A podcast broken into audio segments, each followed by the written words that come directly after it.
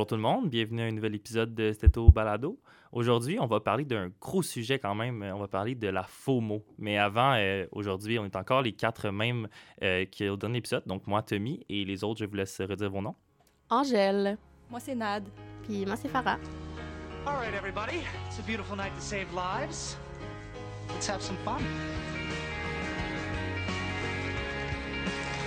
Donc, euh, c'est ça. Donc, aujourd'hui, la FOMO, là. NJ, peux-tu nous en parler un petit peu de c'est quoi la FOMO? Ouais, dans le fond, la FOMO, selon le Urban Dictionary, donc euh, là je vais le dire en anglais, c'est a state of mental or emotional strain caused by the fear of missing out. Donc la peur de rater quelque chose.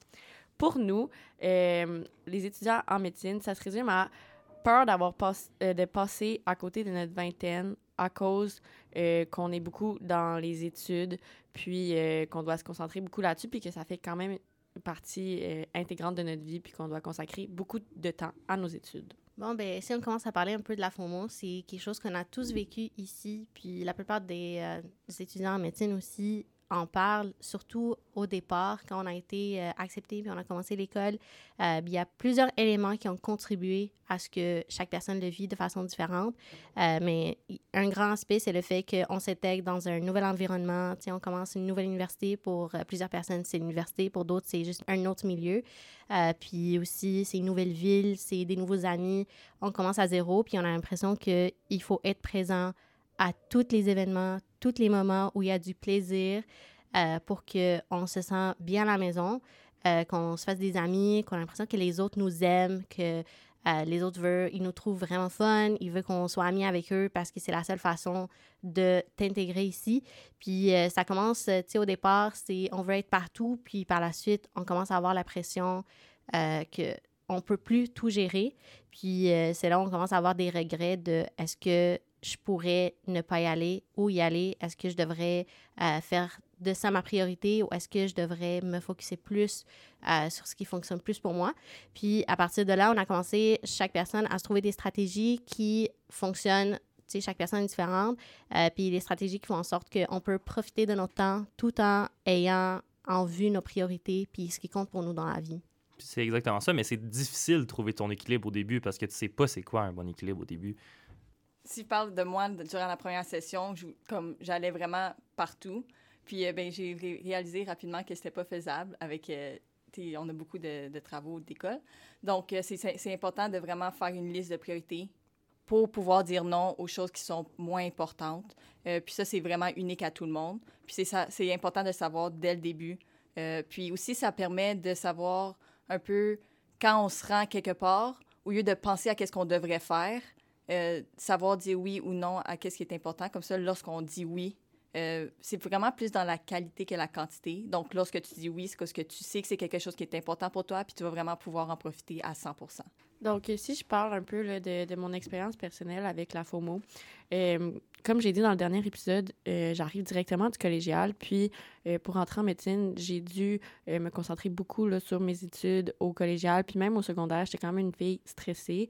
Puis quand je suis rentrée à l'université, j'ai eu l'impression que euh, je devais participer à tout, à toutes les activités parce que j'avais pas assez vécu d'expérience euh, comme avec les amis, le social dans euh, mon, mon, début là, de jeune adulte. Fait que j'avais l'impression que justement, si j'allais pas à des activités sociales, ben j'allais passer à côté ou que j'allais décevoir des gens. Fait que je me sentais vraiment comme obligée d'y aller, mais aussi ça me tentait d'y aller parce que j'avais vraiment comme envie de vivre les expériences, puis envie d'aller aux activités sociales, envie de me faire des amis, puis c'était de trouver comme justement un équilibre entre euh, les deux parce que au final, si tu vas à des activités juste pour faire plaisir à des gens, ben c'est un peu épuisant puis t'as pas vraiment de plaisir. Mais ce qui est encore plus fatigant, c'est qu'on se rend pas compte qu'il y a des activités tous les jours. Tu sais, il y a quelque chose qui se passe auquel tu peux participer du lundi au vendredi. À tous les heures de la journée, il y a quelque chose auquel tu peux être présent, puis participer, puis faire partie d'une activité ou d'un comité ou quel que soit ce qui t'intéresse. Puis au départ, tu veux être partout. Lundi, tu sors avec des amis. Mardi, tu participes à une activité. Mercredi, c'est la journée où on a moins de cours. Fait que tu as plus tendance à encore planifier plus de choses.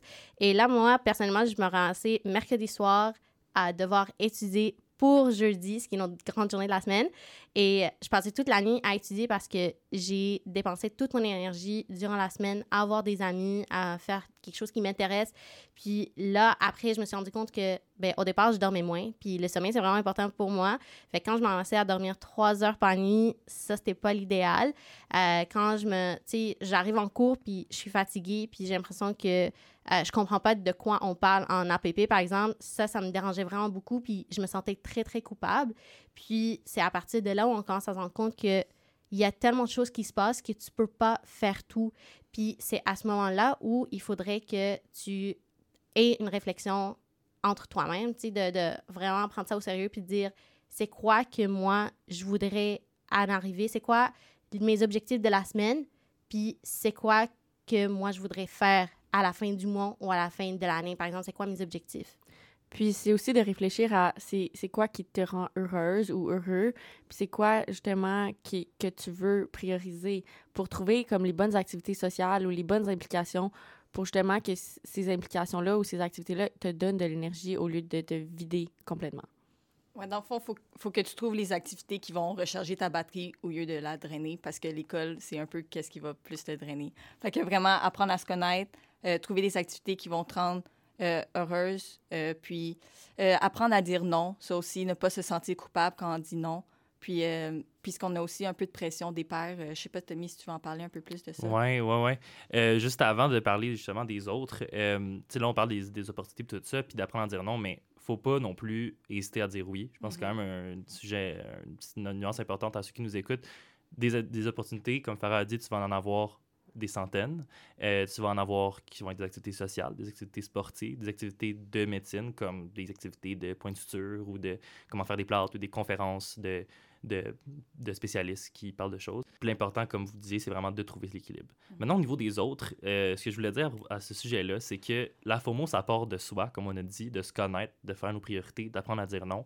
Mais les autres font vraiment partie de ta FOMO personnelle. Ce que je veux dire, c'est que si moi je me dis, ah, euh, ben, tu vois, j'ai des choses à rattraper, il est mercredi, je sais qu'il y avait une activité le soir, comme, je sais pas moi, du bowling, mais euh, j'ai pas envie d'y aller parce que je dois rattraper mon retard, puis je dois vraiment être à jour, puis je veux être efficace demain, le jeudi.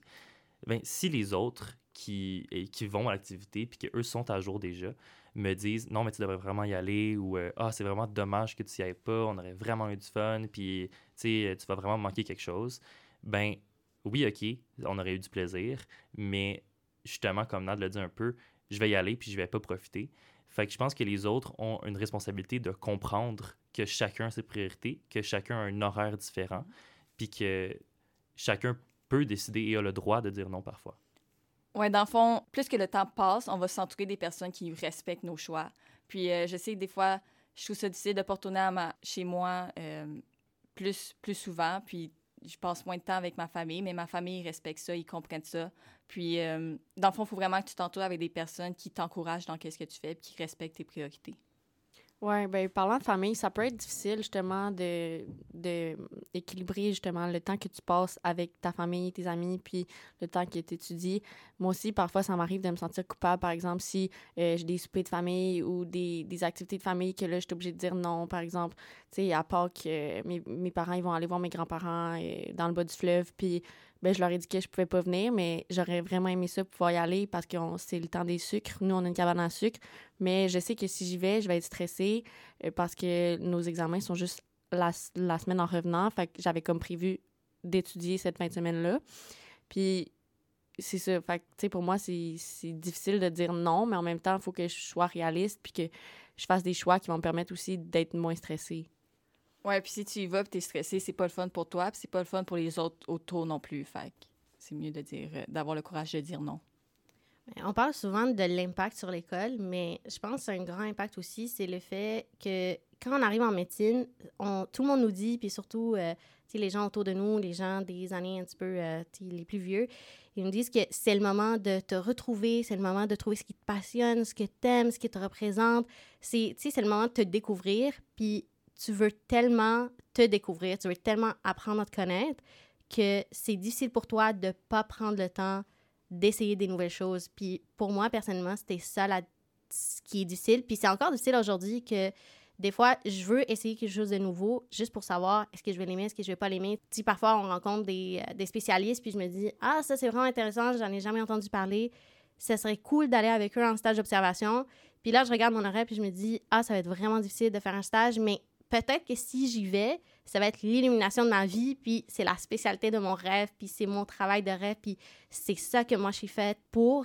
Euh, fait que je pense c'est vraiment le moment de se dire, OK, mais peut-être ça l'est pas. Genre, arrête d'idéaliser ce moment-là. Peut-être tu vas aller au stage, puis tu vas vraiment le détester, puis tu vas vraiment le regretter. Euh, mais c'est vraiment difficile de faire cet équilibre-là, de, de trouver c'est quoi que toi t'aimes vraiment, puis en même temps faire les choses que t'aimes déjà. Pour moi, c'est vraiment un gros, euh, un gros challenge. Puis le mot que j'ai aimé que tu as utilisé, c'est le peut-être. Puis c'est niaiseux, mais tout ce qu'on peut faire, là, toutes les activités, tu dis peut-être que ça va être une animation, peut-être que je vais pas aimer ça, peut-être que je vais aimer ça, peut-être que je vais avoir du fun dans l'activité sociale, mais tout ça, c'est des peut-être, puisque ce, ce, que tu sais au final, c'est que demain, tu as quelque chose à faire, puis tu sais que tu dois, mettons, que tu veux finir euh, tes 50 pages à lire, ou tu sais.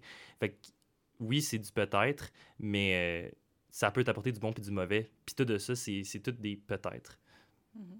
Mais encore un autre truc qui est vraiment négatif, parce qu'on parlait un peu des autres, puis tu as mentionné que, les gens qui vont aller au bowling le mercredi soir en disant, ben eux, ils ont déjà fini leur truc, mais la plupart des personnes n'ont pas fini leur truc, puis ils vont dire, ah, moi aussi, j'ai pas étudié, c'est correct, viens avec moi. Puis ça, c'est encore plus tempting d'y aller parce que tu dis, ah, nous deux, on est dans le même bateau. Mais c'est parce que chaque personne a des priorités différentes. Tu sais, pour eux, ça se peut que passer toute l'année à étudier, ça leur fait du bien. Puis pour toi, non. Mais ça aussi, c'est encore pire quand les gens sont dans le même bateau que toi. C'est plus difficile de dire non à ce moment-là. Puis je pense que c'est important aussi de se mettre des limites aussi au niveau de l'étude pour se dire comme OK là c'est suffisant. J'ai peur que j'ai pas assez étudié mais j'ai assez étudié, fait que je vais y aller à l'activité sociale puis je vais en profiter parce que sinon c'est ça tu sais des fois on pense qu'on doit étudier mais en fait on, on, sait la matière, on connaît nos choses, puis on a le temps d'aller passer du temps avec nos amis, de s'impliquer. Puis c'est le fun, puis ça nous fait du bien, ça nous permet d'être plus efficace, ça nous permet d'avoir des intérêts qui sont diversifiés, puis c'est le mhm. fun, ça va faire de nous des meilleurs médecins aussi. Oui, ouais, c'est important de dire oui parfois aussi, parce que tu peux découvrir des choses que, que tu savais pas que tu aimais. Mais aussi, tu sais, on peut dire non à cause des études, mais aussi, il faut accepter que, faut que les personnes autour de nous acceptent que des fois, on va dire non juste pour relaxer pour une soirée où est-ce que ce soir, je voulais juste écouter un film ou faire du karaoké avec mes amis. Comme faire quelque chose qui que peut-être pour eux, c'est pas une priorité, mais pour moi, aller me coucher tôt ce soir-là, c'est une priorité pour moi. Donc, il faut que les autres aussi acceptent que je vais pas toujours dire non juste à cause que je t'entends dans mes études, mais parce que je fais une activité qui est importante pour moi. Ouais, moi puis Nad, on adore se faire des soirées karaoké. Fait qu'on va se faire comme une soirée où on fait un, un blitz, une heure d'études, puis après ça, on fait juste du karaoké, puis on en profite, puis après ça, on va se coucher tôt, puis comme ça, on n'a pas notre FOMO, on n'a pas mis out, on a étudié, on a fait notre activité, on a fait notre social, puis on adore ça. Fait que ça recharge nos batteries. Hum, fait que j'aime ça vous écouter. Si je faisais un petit résumé, euh, on en fait assez souvent. Euh, des résumés, ce serait ben écoutez-vous, apprenez vos, connaissez vos priorités, ayez pas peur de dire non, mais si vous, essayez de vous de faire des petites introspections puis de penser à comment vous réagissez quand les autres vous disent non aussi. si vous, voulez organiser une activité, par exemple, mettons, là, vous organisez un karaoké, puis vous m'invitez, puis je dis non, mais vous devez aussi comme, penser à comment je réagis dans ce cas-là, puis à accepter aussi ça. Ou, comme une fin de semaine au chalet, tu sais. oui, ça aussi. Qualité avant la quantité, gang. Toujours. Exactement si je peux euh, ajouter un autre point, là, on a parlé de passer à côté de notre vingtaine. et moi, c'est quelque chose auquel j'ai réfléchi là, dans, les, dernières, les dernières semaines ou les derniers mois, que j'avais peur de justement passer à côté de choses dans ma vie parce que, comme je me dis, ah, j'ai juste 20 ans, j'ai pas, pas beaucoup d'expérience dans la vie, là. tout ce que je fais en ce moment, c'est étudier. J'ai tout le temps, mais ben, je fais pas juste étudier, mais j'ai tout le temps les études derrière la tête parce que c'est comme si même si je suis en congé, je sais que la semaine prochaine, je serai pas en congé. Fait c'est aussi de me dire, OK, genre, je peux vivre en même temps que de faire la médecine. Je peux faire du sport, je peux voyager l'été, je peux euh, voir mes amis, je peux voir ma famille. Il faut juste que j'apprenne justement à équilibrer tout ça. Puis je pense que ce qui m'aide beaucoup quand j'ai l'impression que j'étudie beaucoup puis que je peux pas faire tout ce que je voudrais faire, ben c'est de me dire que la médecine m'apporte des expériences incroyables que je pourrais pas vivre si j'étais pas en médecine. Par exemple, les stages que Farah parlait. Je sais pas si vous voulez parler un peu des expériences qu'on a en médecine qui sont le fun, qui fait en sorte que justement on peut vivre en médecine des expériences qui sont aussi très marquantes, qui nous font grandir. Ouais, ben dans le fond, c'est sûr qu'on dit non à certaines activités sociales, mais on a des stages d'observation. Puis juste la semaine passée, on a vu comme des beaux cas euh, en neurologie. On a fait une. Ben, on n'a pas fait, là. On a, on a fait une observation de ponction lombaire. Ben, on a assisté Ouais. le médecin à faire la ponction lombaire.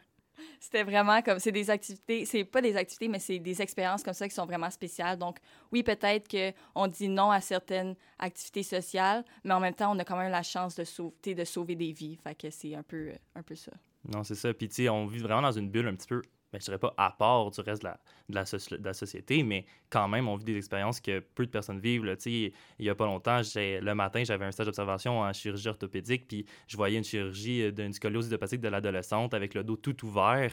Puis euh, le soir, j'étais en train de fêter dans un 5 à 8 euh, avec euh, ma petite pinte. Puis, puis les gens qui étaient là, ben, eux, ils avaient passé leur journée à l'école. Puis c'est vraiment comme quelque- des choses extraordinaires qu'on vit. Fait que.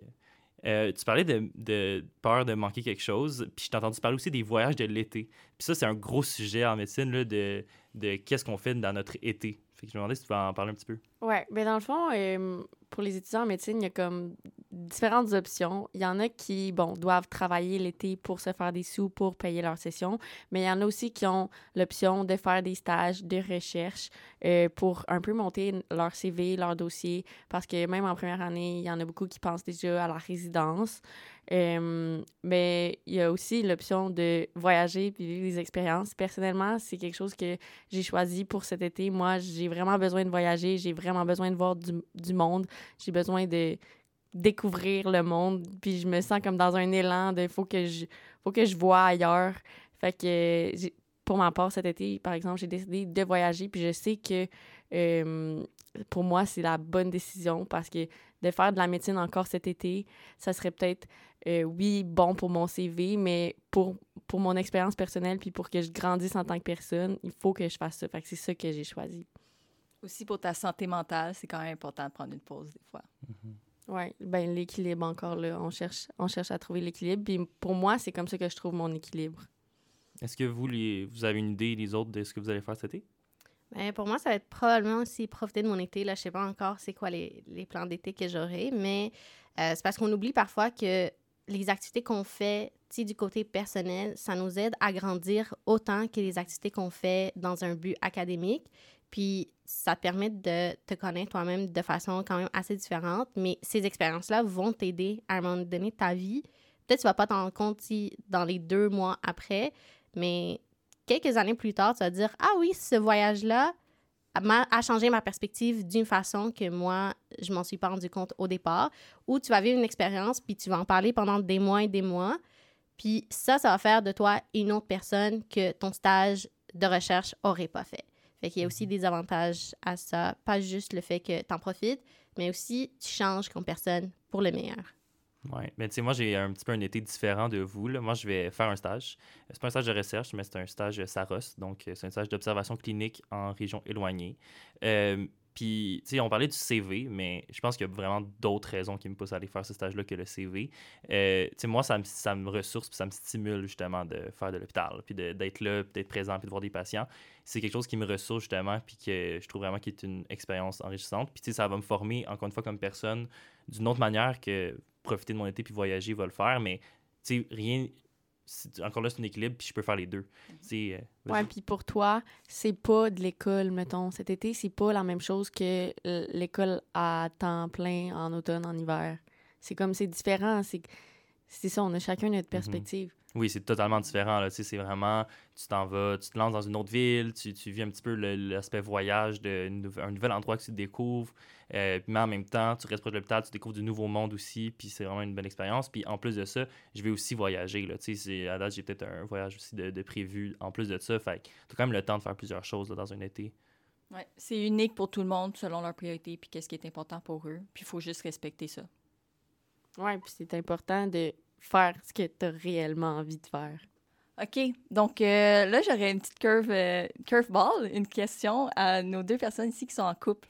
Parce que je pense que la FOMO, on ne peut pas passer à côté du fait que aussi c'est plus difficile d'être en couple parce que c'est beaucoup de temps, beaucoup d'efforts, beaucoup d'énergie. Donc j'aimerais ça savoir un peu comment vous gardez un équilibre dans votre couple. Euh, je vais peut-être commencer. Ben, co- vas-y, euh, Tommy. Tommy? Ouais. Euh, ben, moi, dans le fond, j'ai une relation à distance avec quelqu'un qui est à Montréal.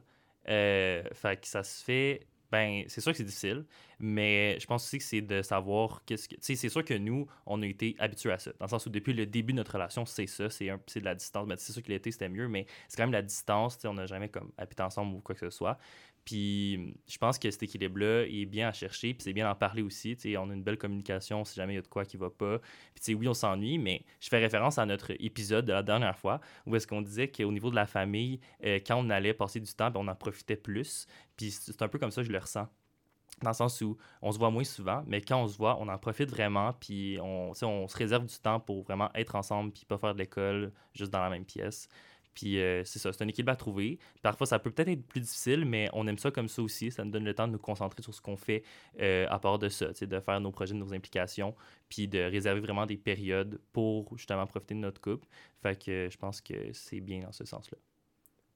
Ouais, puis ben moi personnellement, euh, je suis en couple avec quelqu'un qui est à Sherbrooke et qui est dans le même programme que moi. Fait que euh, pour ça, c'est aidant parce que on a la même réalité, on a des horaires similaires. Ça fait en sorte que on peut s'entraider beaucoup puis on, on se comprend quand on a des difficultés. Puis euh, ça arrive rarement qu'on est comme qu'on a des difficultés en même temps. Fait que c'est comme on s'entraide, on est une équipe. Puis quand que par exemple moi je suis plus stressée, ben lui il va m'aider il va il va m'aider à rationaliser puis ça fait en sorte que aussi quand lui est plus stressé ben moi je souvent je suis moins stressée parce qu'on n'a pas les mêmes triggers genre qui nous stressent par exemple moi c'est quand ma semaine est vraiment vraiment remplie ben là je vais je vais me sentir plus stressée puis lui ben sa semaine n'est pas nécessairement autant remplie fait qu'il va juste m'aider puis aussi je pense que ce qui nous aide beaucoup ben c'est de se réserver du temps qui est pas de l'étude parce que vu qu'on est ensemble euh, à Sherbrooke, puis qu'on étudie la même chose, ben ça serait facile de tout le temps étudier. Mais on choisit de vraiment séparer la médecine puis euh, notre couple. Puis ça fait en sorte que justement, on va faire euh, des date nights euh, souvent, au minimum une fois par semaine, où on, sort de nos livres, on, on parle pas de médecine, on parle de projets, on a des projets ensemble. Fait que c'est- c'est le fun aussi parce que justement, notre vie, c'est pas la médecine. Ça fait partie de notre vie, mais euh, en tant que deux étudiants en médecine, on réussit quand même à avoir des intérêts, des projets, des choses qui nous allument les deux puis qui nous sortent un peu de ce monde-là parce que sinon on est toujours dans une bulle. Puis euh, c'est ça. Pour moi, ben ça se fait super bien puis euh, on, est très heureux là-dedans. là. Donc, si je résume un peu, c'est possible d'être en couple, euh, même si on est étudiant en médecine. Puis, dans le fond, il faut juste réserver du temps dans nos, nos, agendas pour prendre le temps. Oui, on va moins voir la personne, mais il faut réserver du temps. Puis, la médecine, dans le fond, c'est pas, c'est pas notre vie, ça fait juste partie de notre vie. Puis, il faut juste trouver un équilibre. C'est une, belle- c'est une belle phrase, ça, à retenir. Ouais, on n'est pas juste des étudiants en médecine, on est des humains, on n'est pas des machines, on est des êtres humains, puis on a des besoins qui, ont- qui sont autres que l'étude, qui sont de voir des gens, de- d'avoir du plaisir, d'avoir des loisirs. Puis c'est totalement faisable. On a du temps dans notre semaine pour euh, voir des gens, puis faire ce qui nous fait plaisir. Ouais, vraiment. Je pense que pour ceux qui nous écoutent, euh, ils réalisent pas à quel point c'est. Ben, c'est sûr que c'est pas nécessairement super facile qu'on n'a pas infini de temps, mais on a quand même beaucoup plus de temps que les gens peuvent à, à penser. Ils peuvent avoir des stéréotypes sur le fait qu'on n'a aucun moment là, de pause. là. On en a si on en veut. Ouais, ça me fait penser à une, une fois que j'étais dans un 5 à 8 euh, en génie. Puis euh, il y a une personne qui est venue me voir puis qui m'a dit Ah, toi, t'étudies en quoi Puis là, j'ai dit en médecine. Puis elle- elle- ils m'ont regardé puis il fait genre Qu'est-ce que tu fais ici Mhm. Puis là, j'étais comme Ben, on a le temps de venir au 5 à 8, ça nous fait du bien, nous aussi. Puis j'étais comme Est-ce que t'es heureuse? Mais oui, je suis heureuse. C'est pas parce que je suis étudiante en médecine que nécessairement je fais juste de l'étude. Tu c'est. Puis c'est des choses que parfois, comme les autres programmes, ils ont pas l'impression parce qu'ils pensent que tout ce qu'on fait, c'est d'être dans nos livres. Mais non, on, on est des gens qui vont au karaoké, qui aiment danser, qui, qui aiment faire plein d'activités puis d'avoir plein d'intérêts aussi. Là. Juste vraiment bien s'organiser puis inclure nos activités sociales dans notre horaire. Moi, je suis curieux de vous entendre sur un sujet. Euh, est-ce que vous avez l'impression que vous, que vous avez de la FOMO par rapport à les personnes que vous côtoyez avant la médecine? Parce qu'on parle souvent que la, médecine à Sherb, c'est vraiment comme une communauté. On est beaucoup avec les gens de Sherb, les gens de la médecine. Est-ce que vous avez, mettons, des amis avant là, qui datent de vos secondaires, de vos cégeps, peu importe, puis que vous avez l'impression que vous voyez moins, que vous profitez moins de ces relations-là, vous avez perdues un peu en venant ici? Ben, pour moi, personnellement, c'est je suis habituée à voir les personnes durant la semaine. Dans ma tête, les activités sociales, ça se passe très souvent durant la semaine, puis mon week-end, c'est à moi, c'est mon temps personnel. Donc, pour moi, oui, ça, c'était une grosse partie de ma FOMO, c'est que je suis habituée à passer du temps avec les personnes que je connaissais avant, durant la semaine. Puis là, le week-end, j'ai pas le temps de les voir. Pas parce que j'ai pas le temps, c'est parce que pour moi, le week-end, c'est à moi. Puis à ma famille, puis mes proches. Pas pour, voir les amis que je connaissais avant ou faire des activités sociales. Euh, donc, toutes ces choses-là, ça, ça faisait partie, mais euh, je pense que je l'accepte. C'est pas une question de trouver un équilibre parce que j'ai pas trouvé un équilibre, mais c'est juste l'accepter que, tu je peux pas être à deux places en même temps. Puis c'est normal, puis on vit avec. Puis ces personnes-là aussi, il faut aussi que tu sois entouré par des personnes qui te supportent, puis qui comprennent pourquoi tu le fais, puis c'est quoi les sacrifices que toi tu fais? Parce que eux aussi, ils font des sacrifices de leur côté que nous, des fois, on s'en rend pas compte. On se dit, tu sais, la personne qui, quand tu es habitué à voir tes amis tous les jours, puis par la suite, tu les vois une fois par mois, ou tu es habitué à leur parler tous les soirs, puis d'un coup, tu leur parles une fois par semaine, c'est des sacrifices de leur côté aussi. Puis il faut quand même en être conscient, puis être reconnaissant de ce qu'ils font pour toi. Euh, fait que ça aussi, ça faisait partie de ma FOMO, mais je pense que c'est juste l'accepter. Il n'y a pas d'équilibre. De mon côté, c'était ça. Ouais, c'est certain que tu vas perdre des amis. Euh, ça, c'est. Wow, c'est un peu extrême. Ben, comme- non, mais en fait, tu vas, c'est sûr que tu vas perdre un peu contact avec des amis, mais ceux que tu vas garder, ça va être ceux qui sont, que, qui sont les plus importants dans le fond. Tu sais, j'ai Mhm. pas beaucoup d'amis, je peux sûrement les compter sur euh, les doigts d'une main, mais c'est des très bons amis, tu sais. Fait que c'est ça. Mhm. Puis ça fait un peu partie du processus de la vie, là, de comme tes amis, ton cercle se rapetisse au fur et à mesure que tu grandis parce que les gens, ils, ben, tu te sépares un peu euh, quand tu, deviens adulte avec les, différentes valeurs puis les différents parcours. Mais il y a des gens que tu vas voir une fois par année puis que ça va rien changer à votre relation. Puis personnellement, c'est ça qui m'aide aussi, c'est que mes amis proches proches, j'ai pas besoin de les voir souvent parce que je sais qu'ils ils sont tout le temps avec moi puis qu'ils sont tout le temps derrière moi, peu importe, ils sont toujours là, même si on se voit pas souvent. Puis quand on se voit, ben c'est comme avant, il y a rien qui change. C'est très bien résumé. Donc euh, maintenant, on va faire une petite euh, série de questions en rafale, euh, juste pour que vous appreniez à mieux nous connaître, euh, parce qu'on va faire plusieurs épisodes là, dans les prochains mois. Donc euh, j'aimerais savoir, euh, est-ce que vous êtes des personnes du matin ou de euh, soir, slash nuit? Euh, moi, je suis pas mal de nuit, je pense. Je pense que. Pas mal, je dirais, c'est comme 100%. 100% nuit. Ouais. Euh, c'est ça. Moi, je snooze le, sur le matin au moins euh, cinq fois. Et euh, quand je réussis à me lever, ben, ça va bien. Mais des fois, je ne réussis pas. Je réussis pas à me lever. C'est, en général, ça va bien. Mais le soir, euh, je dirais que je suis vraiment productif quand euh, il n'y a plus de soleil. Euh, moins il y a de soleil, plus je suis productif. c'est vraiment ça la règle. Fait que, ouais, là, 10 heures du soir jusqu'à minuit, 1 heure, là, ça, c'est de la bonne productivité pour ma part. Mais moi, le moment que je vois plus le soleil, c'est la journée est terminée. Si, quand le soleil se couche, pour moi, la journée est terminée, c'est le temps d'aller faire dodo.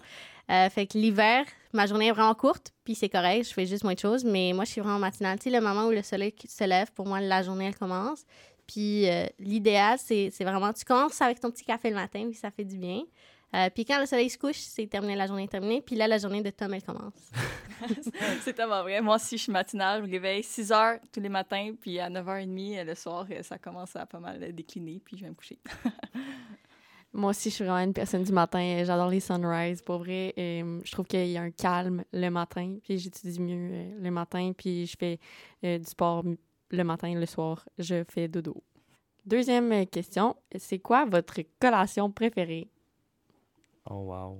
Quelle question. Mais moi, c'est facile. là. Je vais te dire, moi, c'est gruau, définitivement gruau. À chaque soir, c'est euh, une tradition. Je mange mon gruau. Si, si j'ai pas mon gruau du soir, ben je peux pas m'endormir. Donc, euh, ça, c'est fun fact.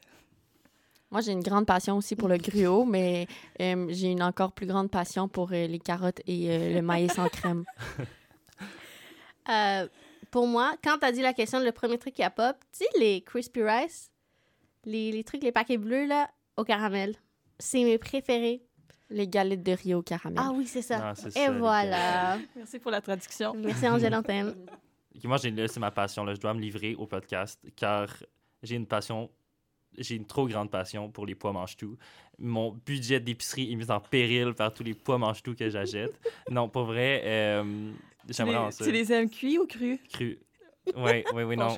Oui, si je, oui, non, c'est dangereux. Il faut me limiter dans mes pois mange-tout. Mais non, c'est ça, j'aime vraiment ça. Merci, euh, la gang. Euh, donc, euh, merci beaucoup, tout le monde, là, pour votre écoute là, pour ce podcast-ci. On a une petite annonce là, concernant un concours qu'on m'a dit. Est-ce que quelqu'un voudrait en parler? Ben oui, on a un concours. Écoutez, on, on aimerait ça changer un petit peu la direction artistique du podcast, puis peut-être refaire le logo. Fait qu'on lance ça euh, à tout le monde. Si vous voulez faire des logos de Steto Balado, c'est vraiment le carte blanche, vous faites ce que vous voulez. Euh, si vous voulez mettre, euh, si vous voulez mettre un Steto ou pas, c'est vous qui décidez. Puis si vous avez un logo que vous, que vous faites, que vous trouvez beau, envoyez-le nous sur Instagram, fait que notre Instagram de Steto Balado. Puis euh, c'est ça, on va voir euh, qui gagne. Est-ce qu'il y a comme des critères qu'il faut correspondre là, pour, euh, pour le logo? Ben, idéalement, il faudrait quelque chose de vert qui va bien avec, avec Sherbrooke. Euh, évidemment, euh, rien de, qui, pourrait, qui, qui pourrait être discriminatoire ou quoi que ce soit envers, euh, envers peu importe qui.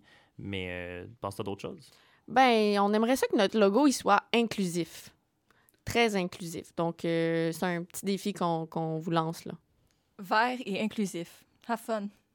Ouais, c'est bien ça. Fait que c'est ça qui conclut notre euh, épisode d'aujourd'hui, tout le monde, euh, sur la FOMO. C'est bien intéressant, on a dit beaucoup de choses. Fait que euh, si je résume deux petites phrases, deux mots.